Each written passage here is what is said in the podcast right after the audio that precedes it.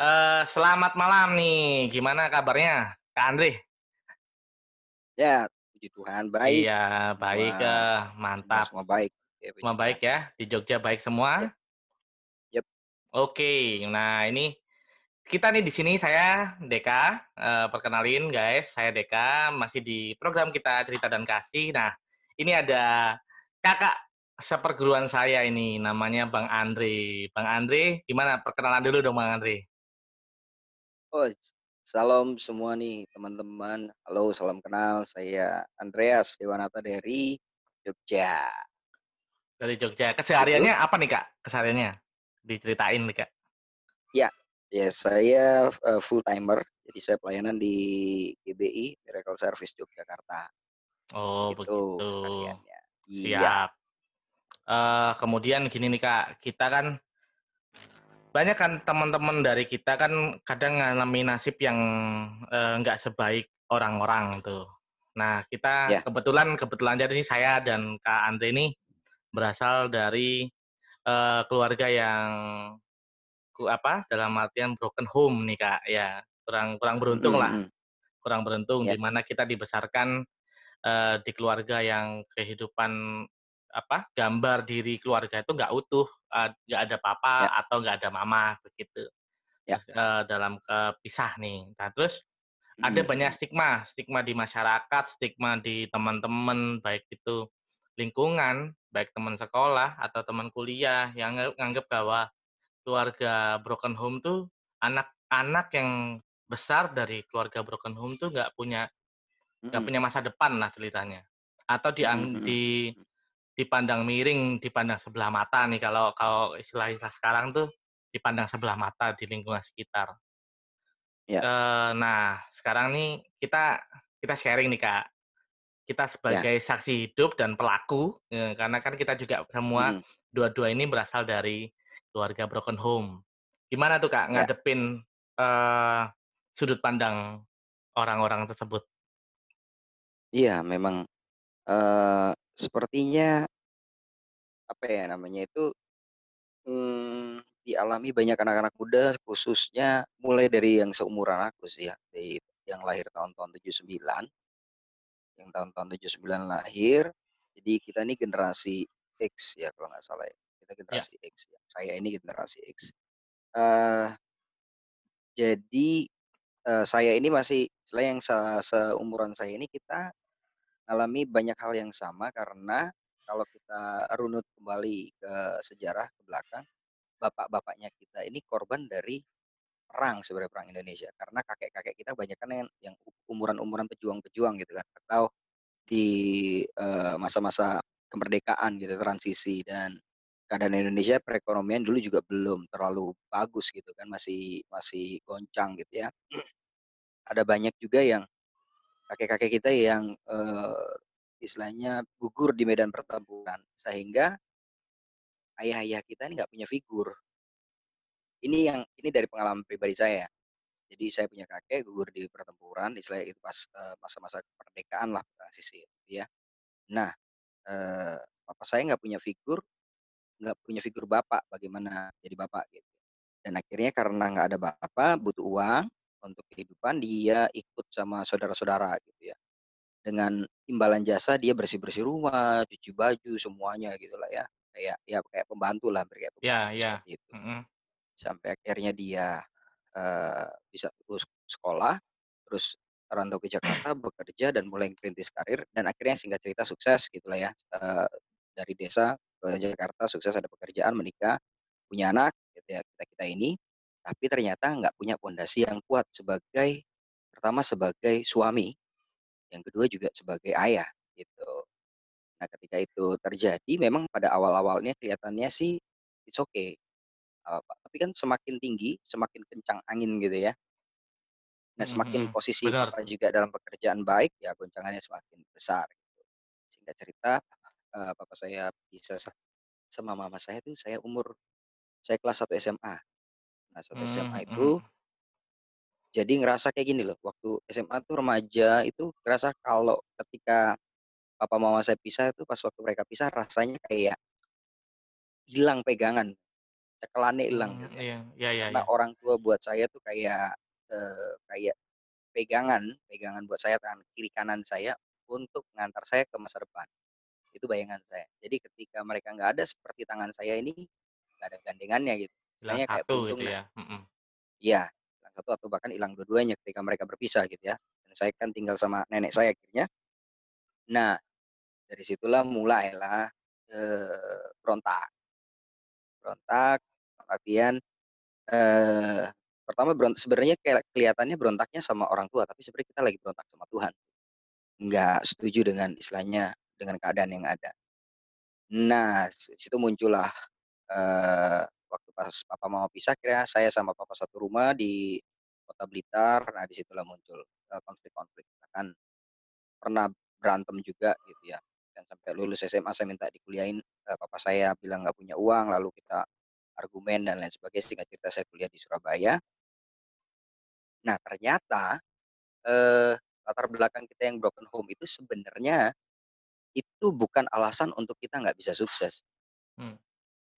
Eee, ya sebentar.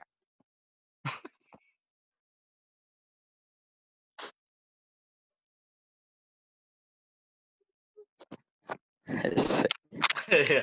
Yo dibalik maneh, Bos. Kok diedit ae, Bos. Ya, Jal turun dulu ya. Iya. Ya itulah, iya. Bapak. Iya, siap, nanti diedit. Ayo terus. Ya. 1, 2, 3, yuk. Jadi oke. Jadi, eee, sebenarnya ketika kita ngalami broken home sebenarnya bukan alasan untuk kita tidak bisa punya masa depan, atau kita tidak punya harapan gitu ya. Mmm.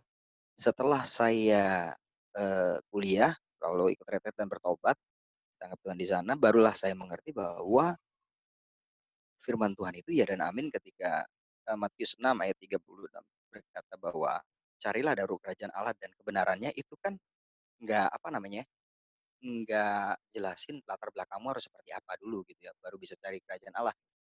Cuma bilang, "Carilah kerajaan Allah dan kebenarannya, carilah dahulu kerajaan Allah dan kebenarannya, maka semua akan ditambahkan kepadamu." Jadi step pertamanya ya cuma cari kerajaan Allah dan kebenarannya. Apa itu cari kerajaan Allah? Ya Yesus Kristus Tuhan, karena dalam dalam Dia segala sesuatu, eee, dari dari Dialah segala sesuatu pada mulanya adalah firman, dan segala sesuatu diciptakan oleh Dia. Jadi ketika kita, eee, mendapatkan Tuhan, nah di situlah titik baliknya. Nah saya ketika saya ngalami itu, barulah saya mengerti bahwa sungguhnya setiap kita punya masa depan yang luar biasa. Setiap kita punya destiny yang luar Iya. biasa. Jadi nggak tergantung latar belakang lu mau broken home kek, mau latar belakang lu keluarga baik-baik, mau, eee, keluarga dari kerajaan atau bagaimana, kalau kita belum mengalami namanya perjumpaan dengan Tuhan, hancur hancur, nggak punya masa depan.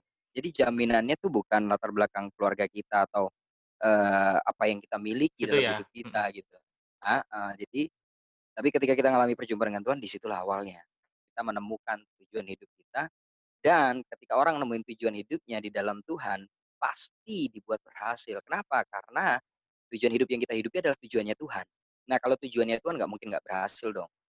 Sekalipun kita gagal ya, Ya, sekalipun kita bener bener ya bener. saya sering ngalamin lemah, jatuh gitu lemah, tapi kembali dikuatkan. Kenapa? Saya hidup bukan menghidupi tujuan saya, tapi menghidupi tujuan Tuhan dalam hidup saya. Jadi, ya ketika lemah, bahkan udah mau undur, dikuatkan kembali, gitu.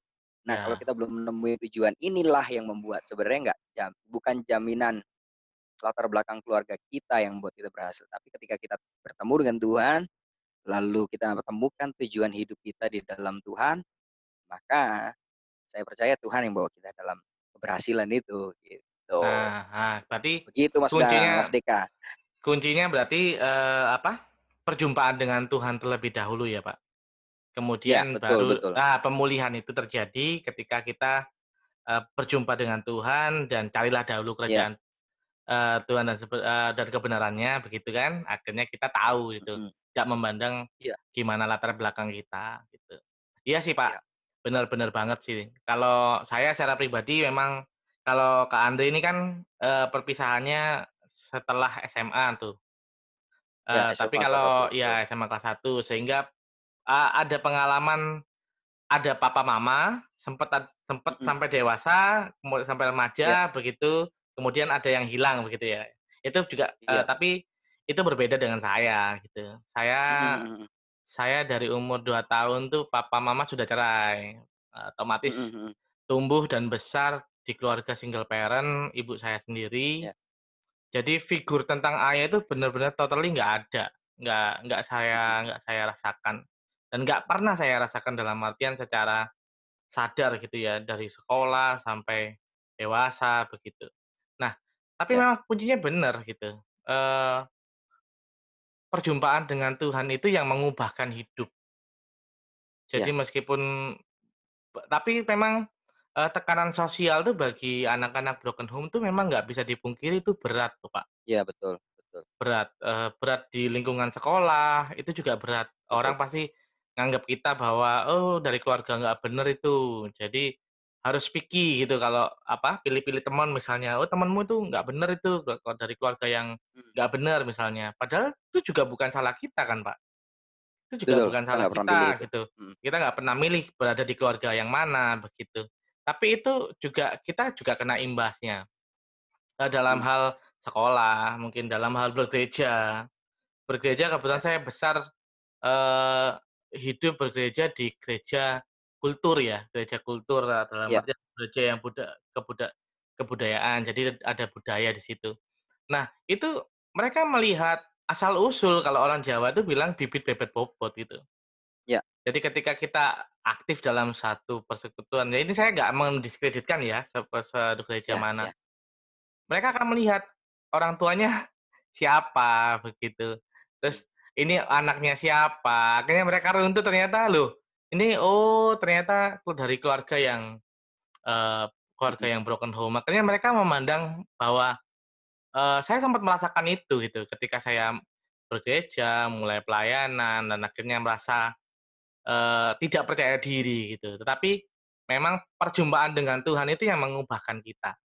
Ketika kita berjumpa dengan Tuhan dan memulihkan gambar diri secara utuh, itu yang mengubahkan kita bahwa, eee, tujuan hidup kita yaitu untuk menyenangkan hati Tuhan. Ya tujuannya memang Ya. untuk hidup untuk untuk Tuhan. Jadi Mmm. itu berbeda. Jadi itu yang membuat kita sukses gitu, bukan dari latar Ya, betul. belakang keluarga. Itu Betul. sih, Pak. Setuju ya, Pak? Ya ya Agree ya. dengan itu ya? Oke. Setuju setuju banget setuju banget. Eee, ya memang tapi memang tidak bisa dipungkiri memang orang tua menjadi peranan penting dari setiap anak-anaknya sih, ya. Ya, bener. sebenarnya alang alangkah baiknya kalau kita nggak ngalamin itu gitu ya, alangkah baiknya kita nggak ngalami hal-hal yang nggak enak, tapi kita Ya. dari kecil itu, ya istilahnya bisa di apa ya namanya ya, es eee, normalnya lah gitu ya. Nah itu tapi itu jadi pelajaran juga sih buat kita sih, pelajaran buat saya secara pribadi kalau memang bener loh Tuhan ternyata Tuhan tuh, eee, bekerja untuk dalam segala sesuatu untuk mendatangkan kebaikan buat kita. Bener bener bener, Dulu saya mikir saya mikir gini, "Kalau Tuhan baik kenapa Tuhan izinin papa mama saya cerai ya?" Gitu Mmm, awalnya. mhm, iya. Tapi semakin ke sini, enggak ah, Tuhan nggak izinin mereka cerai, ternyata memang keinginan manusia sendiri itulah yang membuat mereka bercerai gitu kan, bukan keinginan Tuhan. Jadi keinginan, Mhm mhm. eee, dalam hal ini adalah keinginan papa dan mama saya sendiri yang kekeh mau pisah gitu loh, bukan keinginan Tuhan. Karena saya sempat dengar juga papa saya bilang, waktu papa saya mau married lagi dia bilang sama saya, "Aku doa, eee, sama Tuhan mau kawin lagi, tapi rasanya Tuhan nggak izinin." Uh, saya kaget sebenarnya, kok bisa ya dia doa dan dia sebenarnya dia dapetin itu bahwa dia nggak boleh kawin lagi. Artinya, Oh, iya. eee, memang papa saya, eee, sebelumnya waktu masih sama mama, saya sering lihat kalau pagi berangkat bekerja itu memang berdoa gitu ya. Dan memang, eee, saya lihat ya lumayan taat gitu ya. Tapi ketaatannya yang mungkin ketaatannya cuma ketaatan yang bagaimana saya nggak ngerti ya, tanpa tanpa pengenalan lebih lagi ya. Nah di situ saya lihat memang bukan kehendak Tuhan sebenarnya, tapi dari keinginan Keinginan manusia itu manusia itu, sendiri. ya. Iya itu ayah dan ibu kita gitu. Dari dari situ saya ngerti, oh jadi Tuhan sama sekali tidak menginginkan perceraian, bahkan di Maliaki dibilang Tuhan membenci perceraian gitu kan. Itu Bener, Pak, jadi bener, Pak. Tapi dari situ jadi, eee, buat pelajaran buat kita khususnya kita-kita yang ngalami broken home jadi kayak besok kalau saya punya anak atau kalau saya menikah saya nggak mau ngalamin yang kayak gini gitu loh. Iya iya Jadi iya saya dalam iya, hati sebelum bener. sebelum nikah tuh udah jauh sebelum menikah, bahkan sebelum kenal Tuhan udah pikiran, "Besok kalau nikah, aku nggak bakal giniin istriku," atau aku nggak bakal, apa namanya, eee, bercerai dan lain sebagainya. Udah punya keinginan seperti itu. Dan ketika, Mhm. eee, istilahnya ditangkap Tuhan gitu ya, bertobat, itu jadi semakin diperlengkapi dengan kebenaran firman Tuhan, bukan hanya sekedar keinginan gitu ya, atau istilahnya kayak hasrat yang terpendam gitu. Tapi itu benar-benar di dikuatkan dengan, eee, firman Tuhan bahwa apa yang dipersatukan Tuhan tidak bisa dipisahkan manusia. Ya, itu prinsip Karena tuh, Kak. iya, karena keluarga sendiri sebenarnya idenya itu bukan daripada manusia. Keluarga itu eee, idenya awalnya dari Tuhan. Karena ketika Tuhan melihat Adam, Tuhan bilang, "Tidak baik bahwa manusia sendiri saja." Sendiri, ya. Ya, maka kita diberikan penolong yang sepadan. Jadi ide untuk menikah itu bukan dari manusia dari Tuhan. Jadi buat kaum-kaum jombloers, nggak usah takut kehilangan, maksudnya nggak usah takut nggak ada jodoh gitu loh. Udah Iya. umur 30, 31, 32, 35 gitu kan, aduh gimana nih nggak pasti ada. Tapi tetap juga kita maksudnya koreksi diri kita, apa yang kurang kita perbaiki, minta Roh Kudus pasti di istilahnya kayak kita pasti mana ada sih istilahnya kayak Bapak kalau firman Tuhan bilang kan, "Bapa di dunia aja tahu apa yang beri memberi yang, baik pada anak, apalagi Bapa di sorga." Kalau pasangan hidup itu idenya Tuhan, ya pasti Tuhan sediakan gitu. Nah, Sekarang juga ini sih, eee, dan ya apa, ya gimana, Pak? dari dari kita anak-anak muda yang kadang yang alami broken home, hati-hati juga dengan akhirnya kayak, eee, apa ya, justification gitu loh. Kayak, "Ah, laki-laki sama semua kayak bapak gua," misal gitu ya. Atau, "Ah, eee" Kayak gimana ya, ngecap ngecap semua orang sama gitu Ya, lah ya. stigma akhirnya bikin stigma sendiri gitu kan, karena pengalamannya gitu. Mhm mhm. Jadi kadang ngerasa, ah ya wajarlah cowok kayak gitu emang eee, jadi kayak gitu loh, pembiaran juga pembenaran gitu kan, pembenaran yang sebenarnya bukan nggak nggak bener gitu. Eee, bahkan ada yang bilang sama saya waktu saya belum menikah dulu, eee, saya bilang, "Ya nggak bisa dong, eee, apa yang dipersatukan Tuhan nggak bisa dipisahkan manusia." Saya bilang gitu, terus orang ini, which is adalah pakde saya bilang, "Nggak bisa gitu, Yas," gitu. "Jenenge wong lanang ya jenenge wong lanang iki ono kebutuhan," bilang gitu kan. Namanya anak laki orang laki itu ada kebutuhan. Ya ya saya ngerti itu tentang istilahnya dia sedang bicara tentang seks, mhm. gitu. Ya, Jadi pemahaman-pemahaman dunia ini yang bahaya sebenarnya bagi orang-orang yang bagi anak-anak muda yang broken home. Karena benar benar. pemahaman-pemahaman dunia ini bisa, apa ya namanya ya, bisa jadi landasan untuk kita melakukan Hal hal yang yang sebenarnya salah dan, "Eh, apa tapi buktinya begini," tapi dianggap sebuah kebenaran karena nggak apa-apa, itu juga terjadi gitu kan. Toh juga Nah, itu sama dia. aja.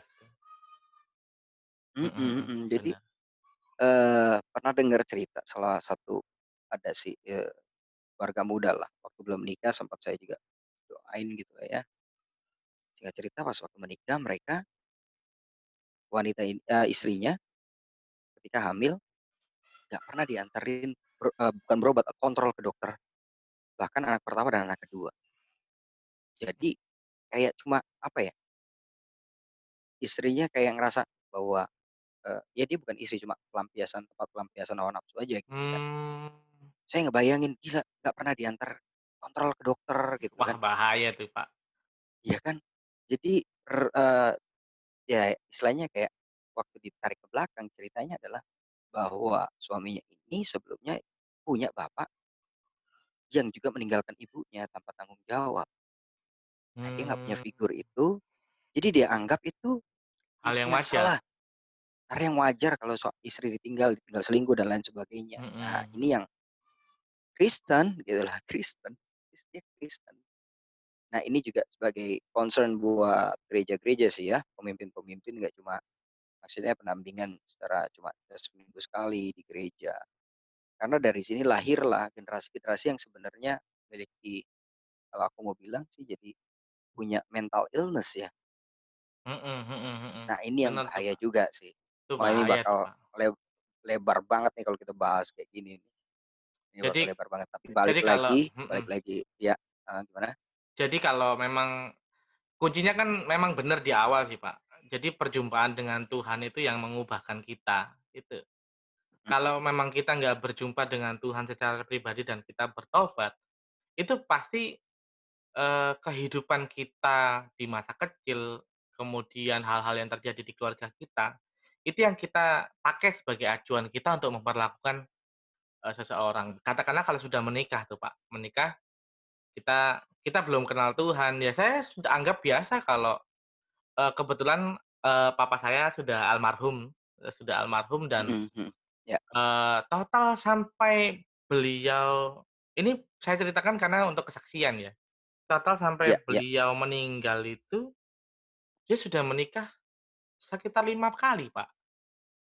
Mmm, wow. Jadi 5 kali meni Tunjuan juga ya. 5 kali menikah dan ketika ketika meninggal itu akhirnya saya eee, ketika saya punya punya background keluarga itu, tapi ketika tidak dipulihkan oleh Tuhan, akhirnya saya anggap bisa aja saya anggap bahwa ya Cerai kawin cerai kawin cerai itu hal yang lumrah, karena orang tua saya Mmm, juga lakukan gitu. Nah, ya tapi ya beruntung saya, eee, punya ibu yang benar-benar straight, dalam artian menjaga saya, memberikan pemahaman ya. saya tentang bagaimana hidup berkeluarga sebenarnya, dan ketika itu saya di eee, dipertemukan dengan Tuhan dan bertobat secara sungguh-sungguh, itu yang akhirnya mengubah saya memiliki pandangan yang benar. Dan gambar Ya. diri saya dipulihkan seutuhnya. Dalam artian memang, karena keluarga itu itu adalah rencana Tuhan, bukan rencana manusia. Jadi Kak, kalau kita, eee, pertama kali, apa, saya memasuki kehidupan pernikahan itu, wah berantem terus Pak, nggak nggak karu-karuan Mhm. gitu. Pasti Iya ada iya. ada efek Sama sama surprise-nya, efek sama. surprise dalam artian kejutan ada penuh yang siap kejutan kok. kejutan-kejutan Sebenarnya nggak ada yang siap, iya. ya. Betul. Jadi kejutan-kejutan itu tetapi balik lagi, karena inti keluarga itu, Tuhan tidak menginginkan perceraian, gitu. Mmm, Kalau kita menjadi anak-anak yang gampang dengan mental-mental yang seperti mental-mental tempe, bisa kat ya. bisa aja kita give up, Pak. Dalam artian, "Oh sudahlah, Mhm. kita nggak penuhi eh, banyak kok yang terjadi," gitu. Eee, bukan acuannya bukan firman Tuhan, tetapi acuannya adalah fakta yang terjadi, gitu. Kita bisa aja ngeles Betul gitu betul. dengan dengan dalam artian, banyak kok keluarga Kristen juga cerai gitu kan, keluarga Kristen cerai, Iya banyak, iya itu iya iya terjadi dan di gereja juga banyak kok menikahkan kembali orang yang bercerai itu ketika bertemu dengan, eee, apa, bertemu Realita, dengan iya itu realita gitu. Tetapi kita hidup berdasarkan apa? Realita atau kebenaran. firman Tuhan? Karena bera Iya harus iya. hidup berdasarkan kebenaran, Pak. Jadi itu sih buat Mhm. acuan kita atau teman-teman yang Memang kadang memang kalau kita nggak punya pegangan hidup yang benar, kita akan bingung. Karena dunia Iya. ini begitu s eee, sekarang begitu semrawut, apalagi dengan perkembangan media yang kita bisa ngelihat, eee, ada pasangan sesama jenis, ada sih nggak karu-karuan wis. Mhm mhm. Jadi itu Betul yang betul. gambar dirinya itu dirusak bener-bener. Jadi sampai seperti Mhm. itunya, begitu sih, Pak. Iya iya iya iya. Ya memang, eee, balik lagi tadi tentang bahwa latar belakang kita nggak jamin tentang masa depan kita sebenarnya. Bahkan saya bilang bahkan kejatuhan kita, kegagalan kita di masa lalu juga, apa namanya, tidak menentukan masa depan kita di depan. Kalau kita lihat tokoh-tokoh Alkitab, mereka nggak ada istilahnya banyak kan nggak beres hidupnya, awal-awalnya banyak kegagalan. Musa gagal, tapi mengalami perjumpaan Tuhan luar biasa. Eee, siapa lagi, banyak, eee, Paulus gitu ya, Gideon, seorang penakut tapi Tuhan Iya. bilang, "Engkau, eee, pahlawan gagah berani." Yefta, anak perempuan sundal, sempat kabur ke Paitham tapi dijadikan, pemimpin buat, eee, Israel. Jadi orang-orang yang mengalami perjumpaan Tuhan di Alkitab, mereka mengalami perubahan hidup sekalipun latar belakang mereka nggak baik. Jadi saya ngelihat, ya memang betul sih, ya memang firman Tuhan iya, Tuhan sama sekali nggak pernah lihat latar belakang kita, bahkan status kita. Kalau kita lihat waktu bangsa Israel memasukin Yeriko itu, menyerang Yeriko, ketemunya siapa? Perempuan sundal yang namanya Rahab. Iya. Nah, bahkan Rahab yang mungkin dibuang sama keluarganya karena dia perempuan sundal statusnya, mungkin nggak dianggap, justru lewat Rahab itu seluruh kaumnya diselamatkan. Karena Rahab kan nyelamatin 2 Iya, bangsa itu ya, mengadakan perjanjian, akhirnya bapak, ibunya, semua kaumnya, istilahnya kayak terahnya lah ya, terah Mhm keluarga besarnya mhm. diselamatin dari seorang perempuan sundal yang mungkin bapak ibunya nyesal, "Kenapa kita lahirin anak ini?" Gitu kan ya. Atau, eee, dia sendiri, Rahab sendiri mungkin, "Kenapa aku kok dilahirin di Iya di dunia ini ya?" iya. Gitu. Bahkan Kalau saudara-saudaranya meninggalkan dia. Kalau kayak lagunya ini nih yang Indonesia tuh kayak lagunya Dewa, Pak, Kirana kan. Ya. Oh, gimana tuh? Ya kan yang waktu dia mempertanyakan, "Hidup tak kusesali, tapi kutangis." Kan kan Nah, gitu. Nah, iya iya iya jadi ya iya. Uh, bertanya tuh, ya Pak. Iya. terus, Pak, lanjut lanjut lanjut, Pak. Iya, jadi dari seorang Rahab, perempuan pelacur gitu ya, bahasa kasarnya perempuan pelacur, itu pun dipakai Tuhan. Ternyata Rahab menjadi buyutnya ketika kalau kita lihat di Matius itu garis keturunan Tuhan Yesus, silsilahnya. Mhm. Karena dari Rahab, akhir Boas, Boas terus Isai, Isai habis itu Daud. Nah, Loh, Tuhan iya ya? Yesus keturunan Raja Daud. Jadi jadi kayak kalau mau bilang, eh, Tuhan itu sama sekali istilahnya kayak nggak terpengaruh dengan latar belakang buruk kita gitu. Mhm Tapi respon kita itu yang Iya, menentukan. bener Rahab tuh, Pak. responnya karena sebelumnya dia bilang sama pengintai, "Aku tahu bahwa Tuhan Allah itulah yang berkuasa," dan lain sebagainya. Artinya ada pengakuan dari mulutnya mengakui Tuhan yang berkuasa dan lain sebagainya. Nah, bayangin dari seorang perempuan sundal, balik lagi di Boas, Rut dipakai Tuhan juga. Makanya wanita-wanita yang dipakai Tuhan luar biasa itu biasanya ditulis di Alkitab. Biasa karena biasanya nama wanita nggak ditulis gitu ya. Karena sistemnya modelnya sama hampir kayak orang Batak gitu ya, pakai marganya gitu ya. Nah, Ya. kita bisa lihat sini, iya ya, kenapa kita maksudnya kenapa kita terlalu, eee, self pity, mengasihani diri sendiri, "Aduh kasihan ya gue ya, lahir begini, begitu, begini, begitu." Nah, kalau kita lihat Rahab gimana tuh gitu kan. Belum lagi Yefta dilahir Yefta adalah, pahlawan yang gagah perkasa, tetapi dia anak seorang perempuan sundal. Waduh, awalnya bagus gagah perkasa, tapi dia anak perempuan sundal, Wah, artinya itu. status status Tekanan sosialnya nggak sosialnya tuh baik. iya, status sosialnya pasti dapat Iya kan? tekanan sosial yang nggak baik waktu itu memang. Iya, belum Pak. belum lagi wak waktu kecil digi diceng-cengin sama temennya mungkin kan, Iya tuh dibully, pasti. "Anak Dasar haram anak haram," wah, gitu ya kan. iya bener Nah, tuh, Pak. ternyata juga itu nggak membatasi Tuhan untuk memakai hidup seseorang. Kadang yang membatasi kita bener. ya karena kita pakai pertama kacamata kita sendiri dalam melihat hidup kita. Kedua, kita pakai kacamata orang lain, pendapat orang lain kita anggap suatu kebenaran. Mhm, Oh, iya misalnya misalnya pendapat orang, oh misalnya orang broken home pasti broken home jugalah nanti. Nah, itu kan pendapat orang lain mmm, kita pakai suatu kebenaran. Terus, oh laki-laki kawin cerai itu biasa. Nah, itu pendapat orang lain yang kita pakai untuk suatu kebenaran gitu. Tapi kalau kita pakai kacamata Tuhan ternyata, oh beda gitu kan.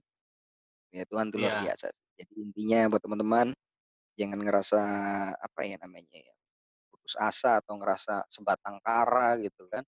Dan iya, bener, Pak. nggak nggak punya masa depan, nggak satu hal yang saya pegang pasti sih ya, setiap manusia yang Tuhan izinkan lahir ke bumi ini pasti punya plan yang luar biasa yang Tuhan taruh.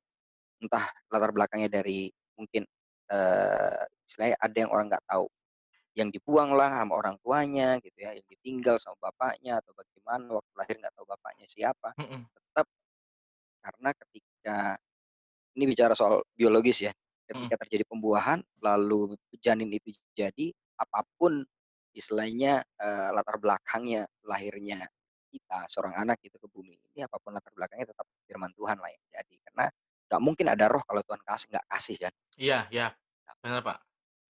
Ada Ya rencana jadi Tuhan yang izinkan, besar. pasti ada rencana Tuhan. Nah, masalahnya kita harus nemuin sumbernya dulu nih, kayak wanita Samaria nih, nemuin sumber Iya, airnya dulu. Punya 5 suami, yang sekarang bukan suaminya, gitu. Artinya kan saya lihat dari sini, ini ini wanita kayaknya nyari kasih sayang nih, gitu kan. Dia nggak puas, yang suami ini mungkin menyakiti hatinya, suami yang ini juga cuma istilahnya, eee, bahkan suami yang lain juga mukulin, jual dia, dan lain sebagainya. Kita ini imajinasi saya aja sih, mikir bahwa, wow kasihan, akhirnya dia ketemu sumber air yaitu Yesus Kristus. Ketika ketemu Yesus, dia tinggalin tempayannya di sumur itu, artinya dia nggak lagi peduli hidupnya lagi. Yang dulu mhm, dia ngumpet-ngumpetin, karena dia harus nimba air jam 12.00, kalau pagi itu banyak ibu-ibu, iya. rempong, rese gitu. Kalau nimba sore kemalaman ada om-om senang gitu, mungkin dia pulang digodain gitu. Akhirnya di jam 12.00 siang nggak ada orang, siang. nimba di situ, karena status lagi. Status dia nggak istilahnya dia nggak nggak kuat, nah, apa namanya, eee, nyonggo istilahnya ya. Tekanan sosialnya nggak nggak anu, Tekanan iya. sosialnya nggak kuat, Nggak tapi kuat. ketemu Yesus, yang anehnya kok dia bisa ke kampungnya terus dia cerita, "Eh, di sana ada Mesias." Yang menceritakan segala sesuatu yang aku perbuat. Lah, kok dia berani cerita? Terus kalau misal orang kampung pura-pura, "Emang kamu emang kamu lakuin apa?" Padahal orang kampung udah tahu nih dia nih dia nih Iya. wanita simpanan gitu ya, tapi dia ceritakan semua. Artinya Ada ketika mengalami kekuatan. perjumpaan dengan Tuhan, sumber air itu, maka ada iya ada kekuatan. Jadi, dia pengen bagikan itu semua, bahkan seisi kampungnya itu di Sikar itu, kota Sikar itu akhirnya banyak yang bertobat karena mereka bertemu dengan Yesus. Tuh, dari wanita pelacur istilahnya gitu, dari wanita simpanan jadi penginjil, kan gila banget Tuhan pakai. Mhm mhm. Luar biasa gitu. Berarti Jadi sekarang mhm, apa pun latar belakang Gimana gimana? kita, jadi itu bukan, eee, acuan untuk masa depan kita, Pak, ya. Yang penting Betul banget. temukan temukan air kehidupan itu, Tuhan Yesus sendiri itu. Iya iya, betul banget Siap betul siap banget. siap. Oke deh. Pak. Ya itu se sedikit dari istilahnya kayak apa yang saya dapat sih. Mungkin teman-teman bisa dapat jauh lebih banyak lagi dari kehidupan kita pribadi pas pribadi dengan Tuhan. Mhm. Oke, terima kasih sharing Yes. ini, sungguh sangat memberkati, Pak. Mungkin juga nanti Sama-sama. kita bisa sharing-sharing selanjutnya dengan topik-topik yang Ya, pasti. berbeda, Yes. tentunya. Oke, selamat, eee, sukses di sana buat penginjilannya, Yap. Di gerakan anak mudanya, tetap semangat, Pak. Kita di sini juga Terima kasih. tetap semangat, tetap, Amin. jaga kesehatan, physical distancing. Iya. Iya, apalagi. Surabaya ini kan. Iya, Surabaya agak merah nih, Pak. Jadi ya harus Waduh. benar-benar protokol kesehatannya dijaga gitu. Yes yes yes yes. Thank you thank you. sukses terus Ya, sukses buat terus. usahanya, orderan Siap. lancar. Amin.